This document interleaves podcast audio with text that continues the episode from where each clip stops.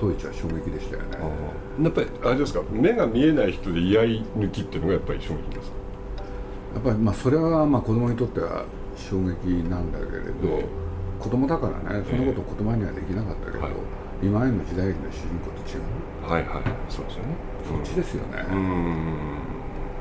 要要するにそれまでは、うん、まあ、雑に言えばね、うん、旗本退屈男であり、はいはい、遠山の金さんでしょ、うんうんそういうことを言うと、まあ、いろんな方が指摘しているように、うん、あの幕府の国家役人が主人公なわけでしょ。大体そうですね。体制派なわけですね。そうでしょ。体制派、はい、それがいきなりね、えー、そういうとこから外れた人たちでしょ、うんうん、しかもね子供ながらになんとなく覚えてるけれど、長谷川慎とはまた違うわけでしょ、ああそうですね。これ下沢館ですね。ねえ。これでやっぱり長谷川慎だと人情話じゃないですか、はい、そうですそれがそうならない、うん、ならないでそれをそういうことで言うとまあ日本の時代の混乱期ですよね、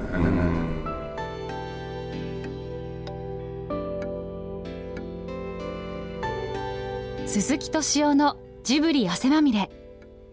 今週は座頭市についてお送りします。映画雑誌キネマ春報で鈴木さんの新しい連載が始まりましたタイトルは新映画道楽。面白い映画とは何か。そしてジブリ映画のプロデューサーとしての視点がどのように育まれていったのかを探っていく連載になるそうです。今回はキネマ春報の12月20日に発売された1月上旬新年特別号でのインタビューの模様です。聞き手は金沢誠さんです。ザトイチ物語っていうのは原作は下沢さんが菅さんが書いた随筆で。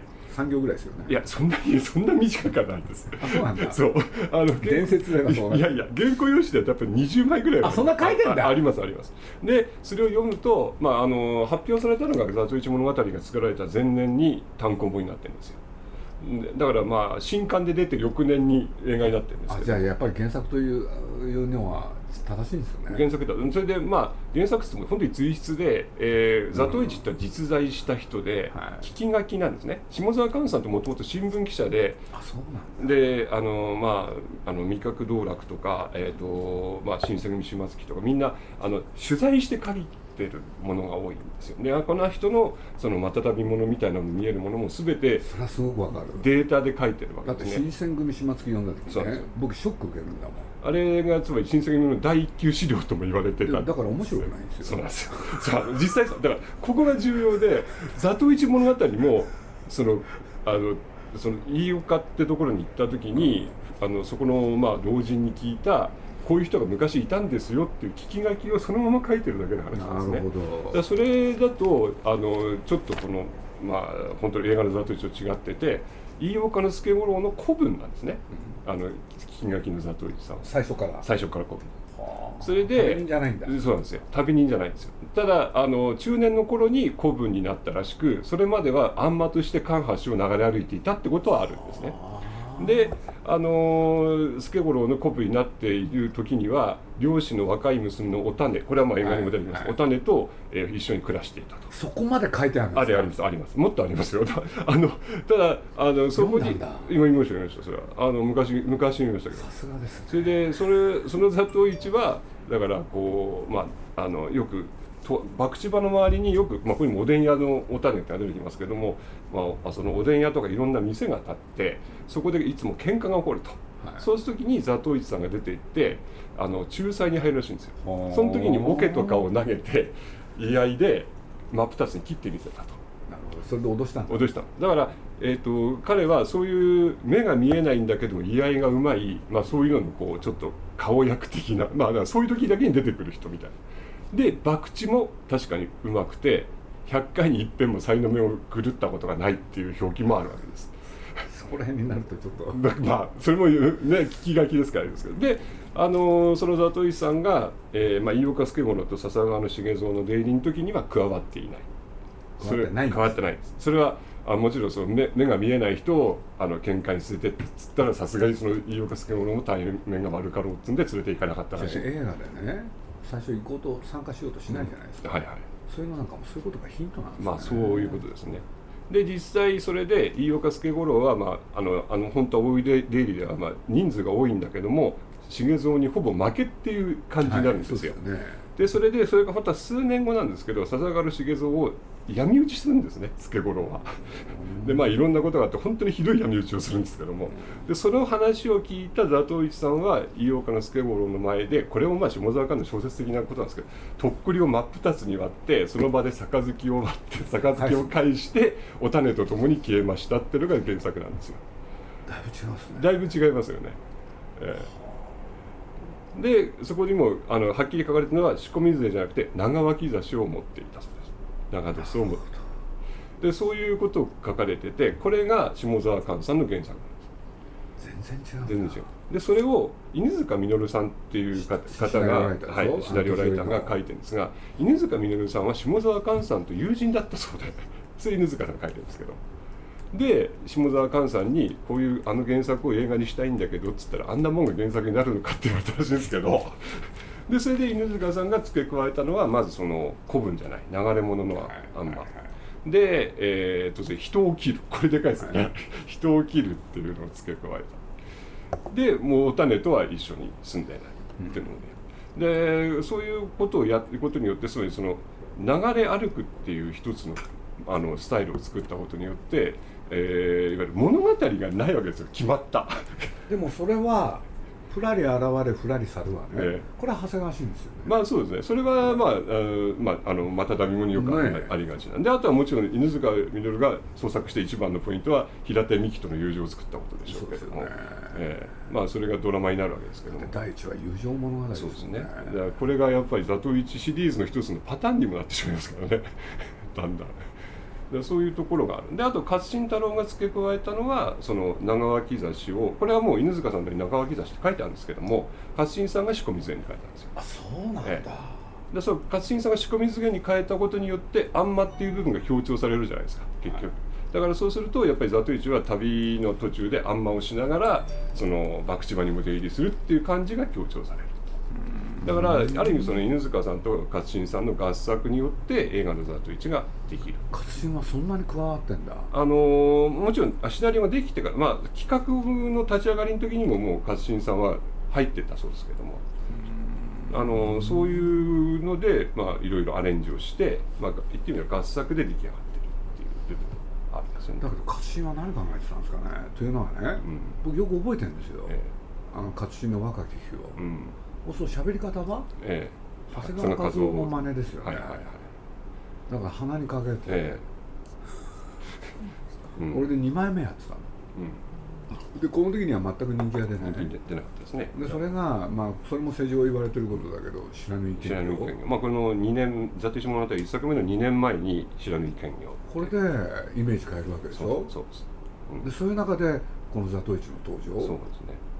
何だったんですかね、うんでもあの知らない権業って、まあ、目が見えないっていうのも一つありますけど悪人ですよね。悪人、うん、だからこの一作目の「座頭市」も言ってみればその悪人じゃないんだけども どっちかっていうとその普通の人たちに反骨するっていうかそういうふうなヒーローでいわゆるその行儀のいいヒーローではないみたいな考え方っていうのはありますよね。この「座頭市」やった後にも「破れ傘長安」っていう本当に強烈な悪役をやっていた感じは最後女に毒薬で殺されちゃうみたいな役なんだけどそういうふうな悪役っていう一つのラインも彼は多分あの自分の中でもしかしたらあるんじゃないかって思っていたところはありますよね。あとは盲目っていうのも一つポイントにあったんじゃないかって今回見直して一番びっくりしたのは、ええ、これこそ、ええ、あの座頭市の大傑作、うんうん決勝旅？あそうそう。決勝旅はね水に健二さん。あれはいいですよ。あれは。やっぱり。あれはいい映画だと思います本当に、うん、仏教感なんですよ。そうですね。あれはまあ、子連れ旅ですけど、まあ、赤ん坊抱いていくんですあれ子連れ狼の元ですね。うん。まあそう言えるでしょうねあれはね。絶対そうですよね、うん、あれだって芸術作品だもん、うん、今見ると、うん、決勝旅やっぱりあの好きな人は多いですよね。やっぱりね。あれをだけど一方で知見無理街道がどうしたとか言うああまあ言いますけどね。どうしようもないですよ。やっぱり高千穂いずるですよ。ああなるほど。確かに。これでだってハンディキャップの上にうん。赤ん坊を敷いちゃったわけでしょ。そうですそうですでそういう中に、うん。まあ、最後お寺へ、ええ。その子供を預けに行くんだけれど、うん。まああの話ってね、うん。単独で見てもうん。大傑作、そうですね。あれはななかなかこれ、うん。まあ僕最近ね、うん。ちょっと必要があって、ん。そういう最中に見たこともあるんだけれど、必要があってっていうのはね禅のお坊さんといろいろお付き合いが生まれたんですよ、でそういう中でえこの決勝旅をね、はい。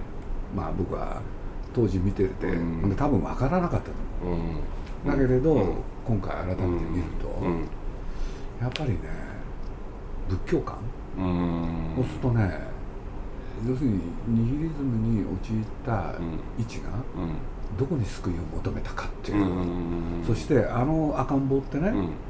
位置にとっては自分ですよね。そうですね。だからなあのすごく弱い存在だしもうあの自分一人では生きられないところがもちろんあるわけだしあれはやっぱりそのだからこそ一応助けたいっていうか育てたいんだけどもやっぱりできない自分では絶対できない。だからあの殺人集団も面白かったですね。あずーっと追いかける、はいはい。石黒達也でしたっけ？ああ確かに僕あの人大好きなんですけどね。だって執念深いもん。うん。でも一方であの子守歌を歌うでしょ。はいはいはいあの子守歌が、うん。僕は何ね教養がなくてそれ分かんないんだけれど、ねえそういうことをものすごくよく知ってる？うんあれ善光寺？これは違いますかね？かな。多分。うんでそういうことで言うとね、えなんでみんなが善光寺参りするとかね、ええ。そういうことがベースになってるんですね。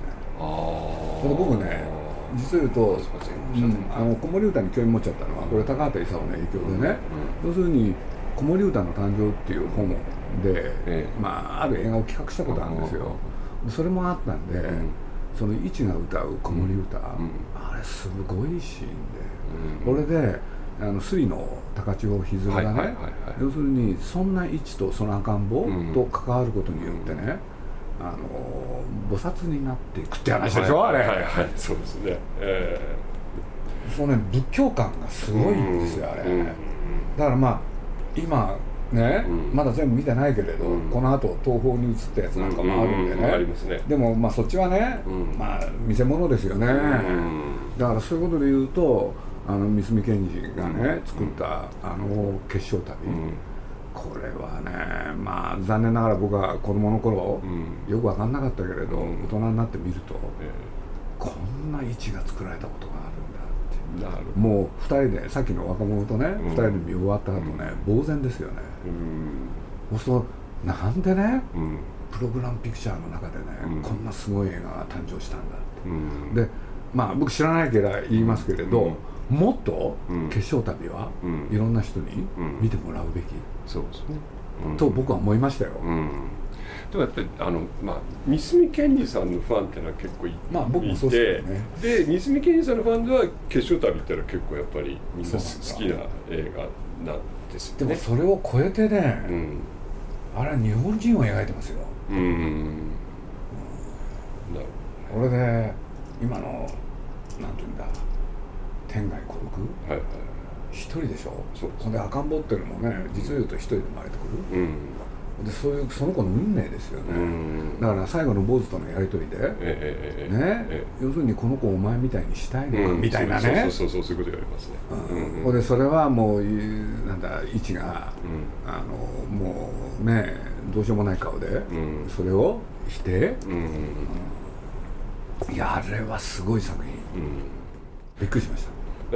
あの感じってでもやっぱ日本人にしかわかんない感じなんですかね。いやこれそうなのかどうかわかんないですけどそのキューバで、えっと67年から77年までに16本ザトウイチ映画が公開されててそれの一番最初が「ザトイチ地獄旅」だ。あそっからやったんだ。うん、そうですかってそれがなんかえっとね「えー盲目の剣士とチェスの達人」ってタイトルだったらしいですけど まあ将棋指す話ですあー将棋のやつね。成成田幹雄さんと将棋指す話ですからそれなんですけど成田美京が初めてチャンバラに出たやつ。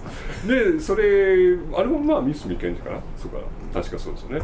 でそれで一番最後がそれこそ決勝旅だったらしくてで決勝旅が工業的にダメでそこでキューバでのザトイチ工業あれ仏教がないと無理ですよ。っていうことなんですかねやっぱね。うん。そこはあれはやっぱり、僕ねうん。ちょっとこ関係わかんないですよ、ええ。関係わかんないけれど飢餓海峡っていつなんですかね。飢餓海峡は63年え3年ぐらいじゃなかったっけな確か。結局内田友っていう人がね、はい。あの人も根っこに仏教観がある。んですよね、ありますあります。あの人は強烈にありますね。ありますよね、はいありますあります。そういうもので影響を受けたのかなと思って。ああでもあの三角健二さんって結構そういう部分は持ってるもともと持ってるんですか？人だと思いますね。うん結構。先にはそういうものなんかにじませる部分はありますけどね。まあ、ザトウイチのね、あれまだあの最初の「ザトウイチ物語」の時は三角賢治まだ若いんでしょ？うん若いですねそれでいうとあの二人のあの橋の上での盾うん。は、あんまり編集がうまくいってないですよね、はいうまくいってないですね。確かに。ねそれあの 引いてこういったところで、わかんないんだもん。うん、ちゃんとはよくわかんないですね。ねただえでもやろううとしたことは分かっ分かってます。ででも三角さんこの頃からすごくすごいことになってきて多分この年の、えー同じ「ザトイシ物語」の一作目の同じ年のあの7月に「雷蔵のキル」を撮ってるんですよ。はい。えあれは結構いい作品なんですけど。三部作の一はい、1本目。だから三角さんこの頃からもうかなり すごいことになりつつある時なんですよね。キルはシナリオは？あれってあれ新藤兼人ですねえ、はい。同じ確か原作ですよね。ええええ。なんとかという人ですよね。えっといやキル自体は、えー、柴ジナルでしたっけ？柴田連山です島根でしたっけ？柴田です。あれは梅一枝っていう、えっと、短編があのしキルはこれでしたっけ？あのそうです。三元の構えです、うんはい。だから回家65年。ですか。65年か65年か。あそっかそっか。うん。なるほどまあでもまあだけどいいですよね。でもそういうザトイチがなぜ海外でも受けたと思いますこういうのってバンコク共通なんですかね？やっぱりハンディキャップのある人が強いってやつですよね、うーん。やっぱそこなんですかね？ハンディキャップがありながら強い。うん。しかもやっぱりまあ繰り返してる受け身要するに自分から仕掛けない？なるやっぱりこれってね知恵だもん。ほどうーん。だからまあね加藤修一っていう人がね、はいはい。まあ安保の時に、うん。彼が教えてくれたのは「座頭市でいいんですよ」って日本はほうほう要するに自分から攻めるんじゃなくて、ほうほううん。ねうん。相手が来てやむを得ない場合、ん。それを受ける。うーん。だから座頭市の憲法でいいんじゃないかまあ非常に面白かったんですよね。だから100本のうち23本勝新さんが監督してて勝新さんやってるやつって女優綺麗に撮るっていう意味ではすごいんですよ。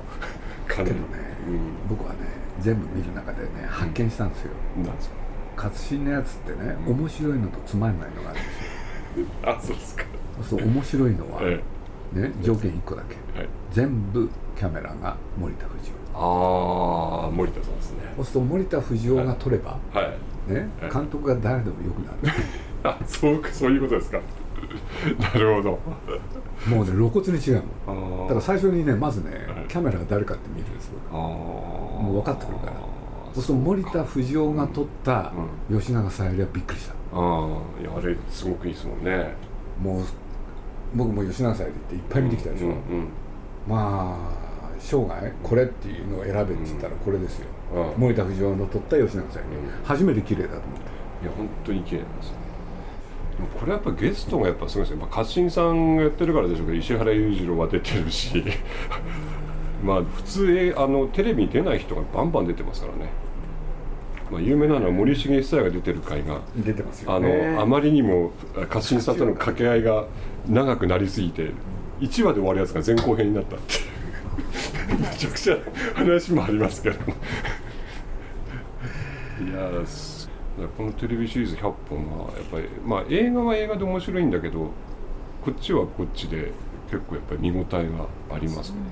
えー、ただちょっと残念なのはね、うん、やっぱりね勝新が年取ったんですよ。まあそうですね。だからこっちはどっちかというと縦を見るあのドラマではないんですね。どっちかっていうとそのゲストスターと勝新さんの芝居とかそういうのを楽しむっていう方が強くて。意外にいいのはあれですね。原田芳雄が出たシリーズ。は、はい。はい何本かあるけれど、はい、結構面白いんですよね。原田芳雄さんが出てるやつは多分黒木和夫さんが演出してますそれ。途中でね主題歌も石原裕次郎になるし。うん。尾形健さんにも亡くなった時あの勝木さん亡くなった時話聞きましたけどなんかこの時は2本出てるんですよね尾形さんが。最初の時はあの勝新さんがいきなり尾形さんが隣のスタジオでドラマ撮ってたから勝新さんが訪ねてきて「お前ザトウイチに出ないか?」って言ってきたから「あ出たいです」って言って「何やりたいっすザトウイチやりたいです」って言ったらしいです だから両方見えないのはダメだからじゃあ片方だけ見えないことにしようって言って実際これに出るんですけどその時もう尾形さんと勝新さん話が盛り上がりすぎちゃって尾形さんがそのまま「じゃあ今からちょっと坊主にしてきますから」っつって坊主にしちゃったらしいんですけど、うん、出てるドラマとつなぎが合わなくなっちゃったっていうそれぐらいのなんかこう盛り上がり方をして勝新さんとは話があったっつってましたけどね。繰り返し繰り返しそういうヒーローは生まれるんだけれど、うん、えそれこそ江戸時代の,、あの中心蔵から始まってね、やっぱり時の権力に対して、ねええね、そういう企画で反,、反抗する、うん、でそれって世界共通じゃないですか、そうすると映画がね政治的に利用、ね、活用できるっていうのは、アジアの映画見ててもいっぱいあるし、だから映画ってただ単にね面白く楽しければいいんじゃなくて、政治的な映画っていうのもね、一見娯楽映画でありながら中身はそうだったってねいっぱいあるわけだし、なんかそういうね気概があるものはやっぱりねそう座頭市っていうのはやっぱり通じると思いますけどね。この人の抱えたいろんなもの、はいはいはい、それはもちろん勝さんが演じることによって成立したんだけれど、うん、ね、勝新そのものの魅力とはちょっと違いますよね。やっぱり企画の勝利ですよね。企画ですよねそれ、うん、だからそういうことで言えばねこういう今みたいな世の中になって、うん普通だったら、うん、なんかそういうのが出てきそう？そういうヒーローものが。そうそうそれが出てこないのは何かなってことはすごく思うんですけどね、うん、その60年代安保の後まずは統一があってで70年代安保の後に友達もんじるみたいなものがあってみたいな、まあ、時代劇じゃなくてもいいんだけどなんかそういうものがやっぱり今の時代も出てきてもおかしくないような状況のな気がするんだけどなかなか決定打は出てこないみたいな。やっぱり映画がダメなんですかね？なんですかね。でも映画以外でもそれこそ他のカルチャーでもコミックスでも小説でもそういうふうななんかこうみんなが飛びつくようなっていうかみんなが支持するようなってなかなかないじゃないですか例えばね勝さんにしても、うん、健さんにしてもね要するにみんなの支持を集めるまでに本当に時間かかってるじゃないですか、うん、そうそうそうそう。その前のスターってね、うん、最初からスターじゃないですか その苦労ないですよね、えー、これで10年間冷や飯を食った、うん、その味がありますよね、勝さんにしても、健、さんにしても。それから菅原文太にしても、ね、何やってもうまくいかなかったん。ですよ、それがね10年間の時を経て、そういうね苦労が生きるっていうのか、確かに。それは分かりますよ。だから、一方で石原裕次郎さんも出てから瞬間にスターですよね、で三船さんももうあの選ばれてすぐにもう主演ですよね。で金之助さんも出てもう翌年にあの笛吹き通りですからスターですよね。そうです。だからみんなそうですよ、うん、みんなそうだった。みんなそうなんですよね。で互いね映画会社の思惑通りね、うん、スターは育てることができたんですよ、うん、ところが思わぬところからスターが出てきたっていうのが60年代の特徴でしょ、うん、そうですね。それはそう思いますけどね、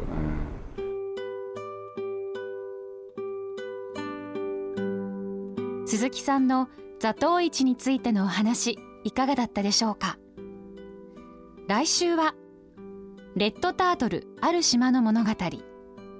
魔女の宅急便ゲド戦記についてお送りします。お楽しみに。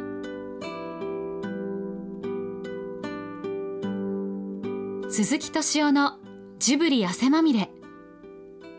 この番組はウォルト・ディズニー・スタジオ・ジャパン。ローソン。アサヒ飲料。日清製粉グループ。au ブルボンの提供でお送りしました。